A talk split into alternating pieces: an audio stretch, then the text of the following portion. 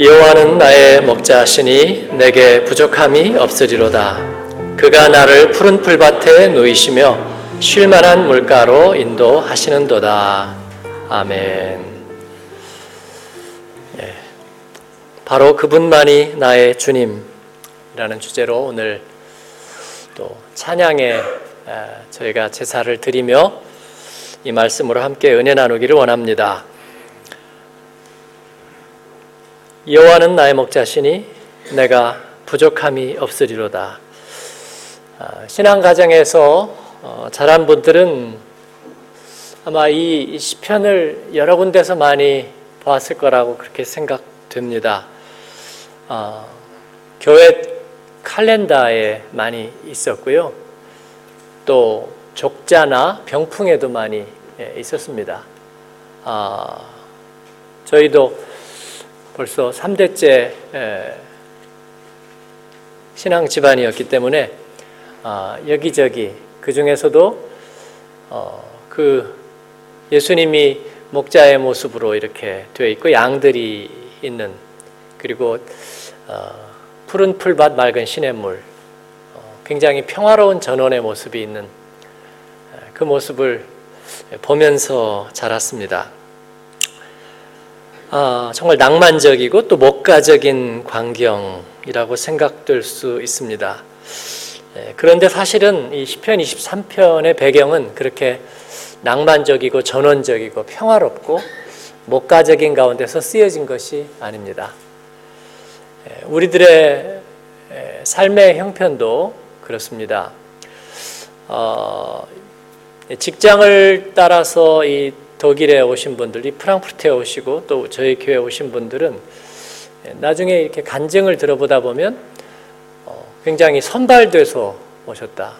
부러워하는 프랑크푸르트로 발령을 받았다. 뭐 이런 얘기를 하는데 그래서 다들 어, 좋은 어, 조건과 혜택을 따라 와서 행복하게 잘 지내시나 보다. 그런데 그 다음에 또 나눔을 들어보면요.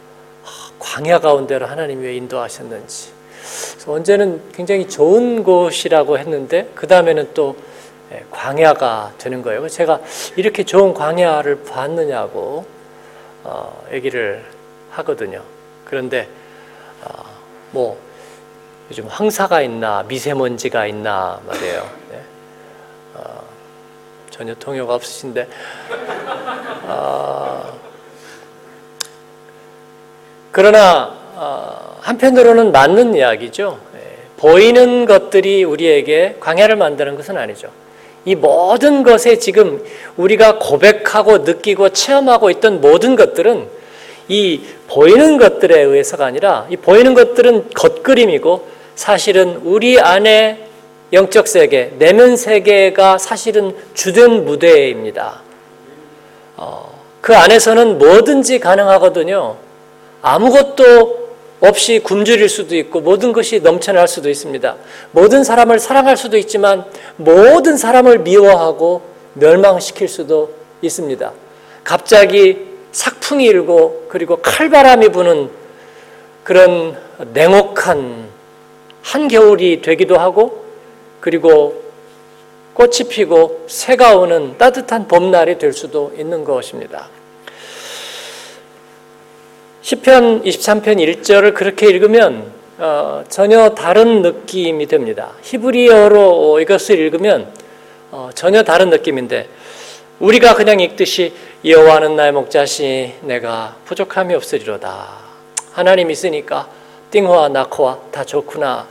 그게 아니고 여호와 그분만이 나의 목자. 이건 굉장히 전투적인 표현입니다. 이 시를 쓴 사람은 다윗으로 알려져 있습니다. 그는 굉장히 전투적인 상황에서 어떤 막다른 골목의 선택처럼 여호와 그분만이 나의 목자. 뭔가 중대한 결정을 하지 않으면 안 되는 그런 입장처럼 들립니다. 그게 무슨 전투일까 말이죠. 무슨 전투일까? 그 전투는 다른 전투가 아니라 내 안에 주인이 누구냐 하는 싸움입니다. 오늘날의 사람들의 모든 싸움은 그런 것이죠. 오늘 모든 그리스도인의 싸움은 그런 것입니다. 우리에게 진정한 내면의 주인이 누구냐 하는 것입니다.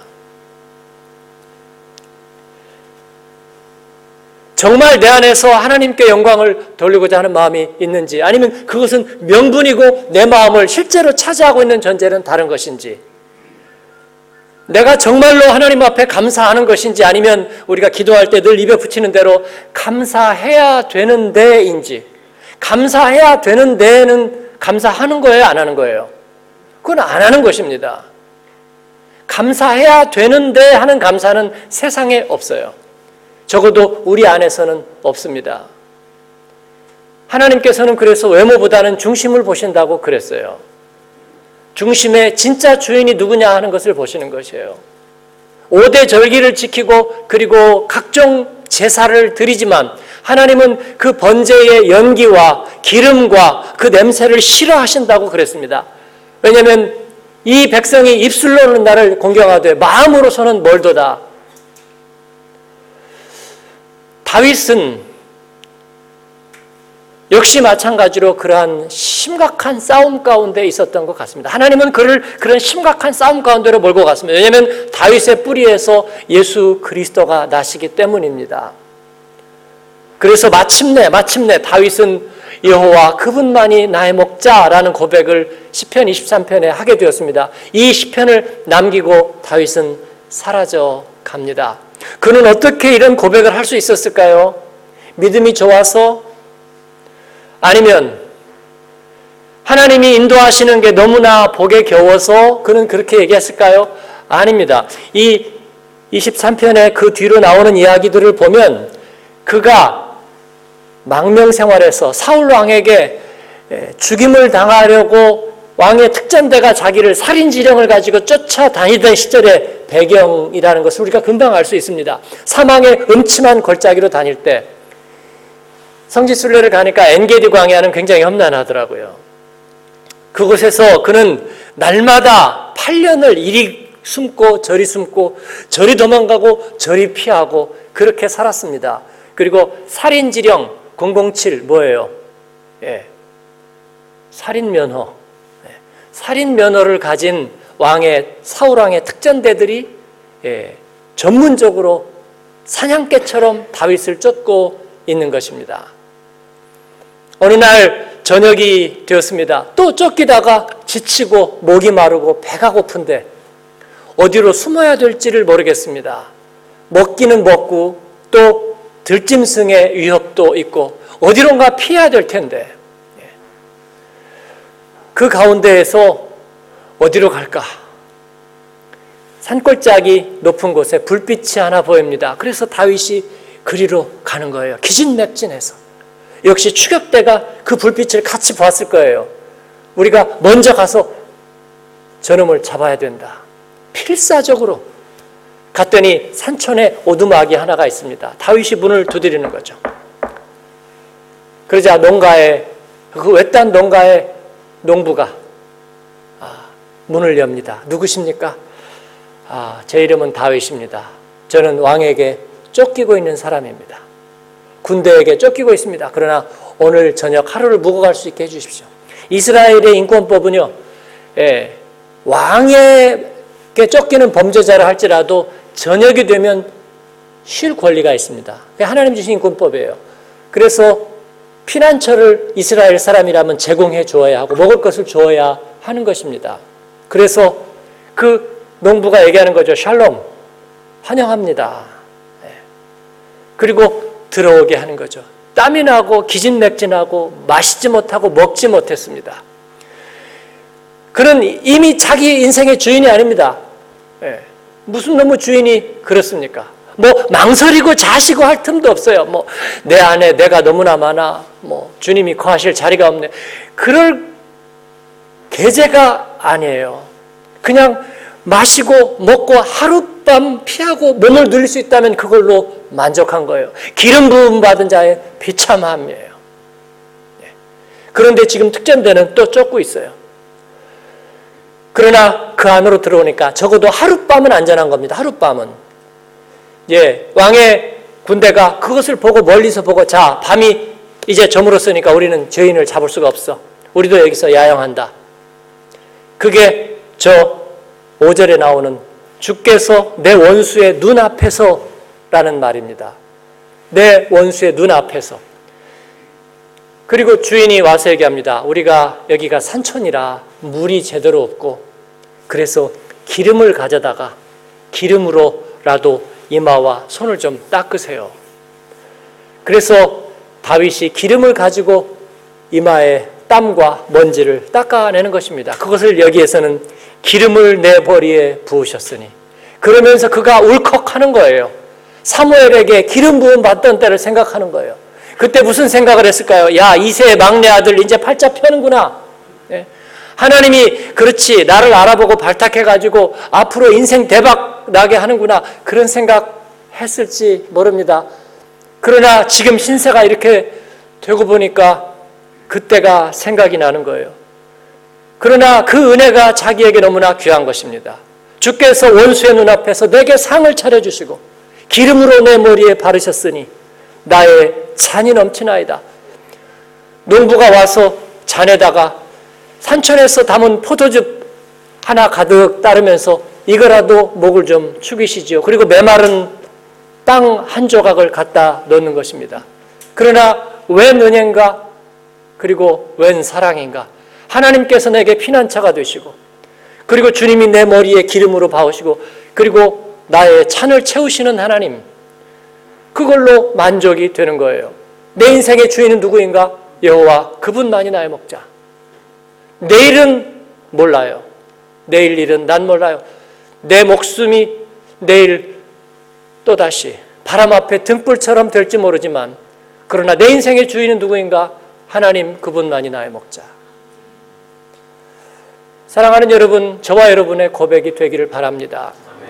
시편 23편을 노래로 만들었던 나훈영 장로님은 6.25 때 부산 피난 시절에 길을 가다가 아비규환의 사람들을 보았습니다. 예, 바람찬 흥남부도 떨치고 예, 어디로 왔죠? 국제시장에 온 사람들도 있고 그러면서 부모도 잃어버리고 형제도 잃어버리고 고아가 되고 아비규환의 그 피난민의 거리를 보면서 순간적으로 떠오른 것이 시편 23편이었습니다. 여호와는 나의 목자시니 내게 부족함이 없으리로다. 부족함이 없기는 뭐가 없어요. 예. 모든 것이 부족하고 아비규환의 그 지옥과 같은 그 가운데서 나훈영 장로님에게 그 멜로디가 떠올랐습니다. 집에 돌아가서 5분 만에 체부했다고 그러죠. 그리고 하나도 수정도 하지 않은 게 바로 그 여호와는 나의 목자시니 그 찬양이 되는 것입니다. 사랑하는 여러분, 주님은 우리의 유일한 주인이 되기를 기뻐하십니다. 우리의 목자가 되기를 기뻐하십니다. 그렇게 될 때에 주님은 논수의 눈앞에서도 우리에게 상을 차리시고 그리고 우리의 머리에 기름을 성령의 기름을 부으시고 우리의 잔을 채워 하나님 앞에 부족함이 없게 하시는 것입니다.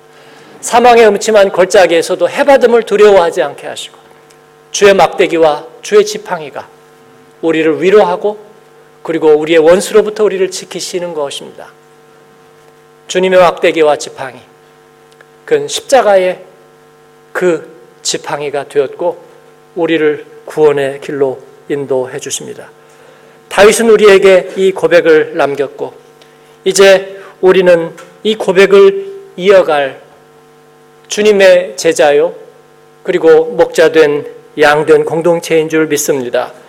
우리는 연약하고 부족합니다. 그러나 우리는 부족하다고 말하지 않겠습니다. 연약하다고 말하지 않겠습니다. 왜냐하면 목자 되신 주님과 우리가 함께 있기 때문에 목자처럼 우리도 그 주님의 기뻐하시는 일을 우리가 감당하고 그리고 우리도 그 대속의 은혜를 질그릇에 채워서 하나님 앞에 쓰임 받는 길을 가기를 원합니다. 3일 동안도 우리가 세상 속에서 지치고 오늘도 젊은 나이에 세상을 떠난 우리 사랑하는 형제 장례 예배를 드렸지만 슬프다면 애달다면 설다면 한없이 설고 애달고 부족하고 고단한 인생이지만 우리 그리스도 예수의 사람은 그렇게 말하지 않습니다. 주님이 나의 구주 되시고 여호와 그분이 나의 유일한 목자이시라면 우리가 사망의 음침한 골짜기도 차고 일어나고 주님을 찬양하고 기뻐할 것입니다. 오늘 그러한 여러분들 되시고 또 그와 같은 고백과 찬양으로 평생 살아오신 우리 장로님 권사님들 여정에 하나님께서 복 주시고 또 남은 생애 동안 주님 앞에 아름다운 시편들을 남기고 그리고 간증을 남겨서 믿음의 계대를 이어가는 귀하고 복된 하나님의 종들 되시기를 주님의 이름으로 간절히 축원합니다. 기도하겠습니다. 우리 같이 한번 한음성으로 응답하며 기도하면 좋겠습니다. 양 같아요 각기 제 갈로 제 갈 길로 갔던 우리를 결코 포기하지 않으시고 끝까지 참으시며 하나님 내가 주인 되려던 그 불신앙의 인생을 주님께서 돌이키셔서 용서의 사랑으로 하나님 우리 마음의 우상을 꺾으시고 하나님 우리의 참 목자 되신 주님 앞에 감사를 드립니다. 내 인생 경영을 주께 맡기겠나이다. 아버지 잃어버린 양을 찾으시는 주님과 같이 우리도 그 일에 같이 동참하겠습니다. 주님만이 나의 목자입니다. 내가 하나의 주인밖에 없습니다. 하나님 아버지 내 고백을 받아주시고 영광을 받으시옵소서 우리 같이 한음성으로 기도하겠습니다. 은혜로우신 아버지 하나님 감사합니다. 주님께서 오늘도 귀한 저녁 허락하여 주시고 주님 앞에 말씀으로 서게 하시고 하나님 아버지 울부짖고 구걸하고 아비규환의 북새통 속에서도 하나님 여호와는 나의 목자시니 그 찬양을 떠올리게 했던 하나님 그 간증처럼 아버지 하나님이여 원수의 눈앞에서도 상을 차리시고 기름으로 머리에 바르시고 잔을 채우시는 하나님을 고백한 것처럼 하나님 우리 가운데 채우시고 공급하시고 이끄시고 인도하시는 하나님을 의뢰하고 찬양합니다. 하나님 아버지 도와주시고 오늘 또 함께하여 주옵소서. 아버지 저희들의 마음의 칼칼함을 풀어주시고 저희의 심령의 답답함을 씻어주시고 애통함을 벗겨주시고 하나님 위로하시고 새롭게 하시고 주님만이 나의 주인 나의 목자 나의 생명 나의 참 하나님이심을 고백하기에 부족함이 없게 하여 주옵소서 하나님 감사합니다 오늘도 영광 받으시며 오늘도 주님 앞에 올려드리는 모든 찬양의 제사가 하나님 앞에 기쁨 되는 은혜가 있게 하여 주옵소서 감사합니다 예수님 이름으로 기도합니다. 아멘.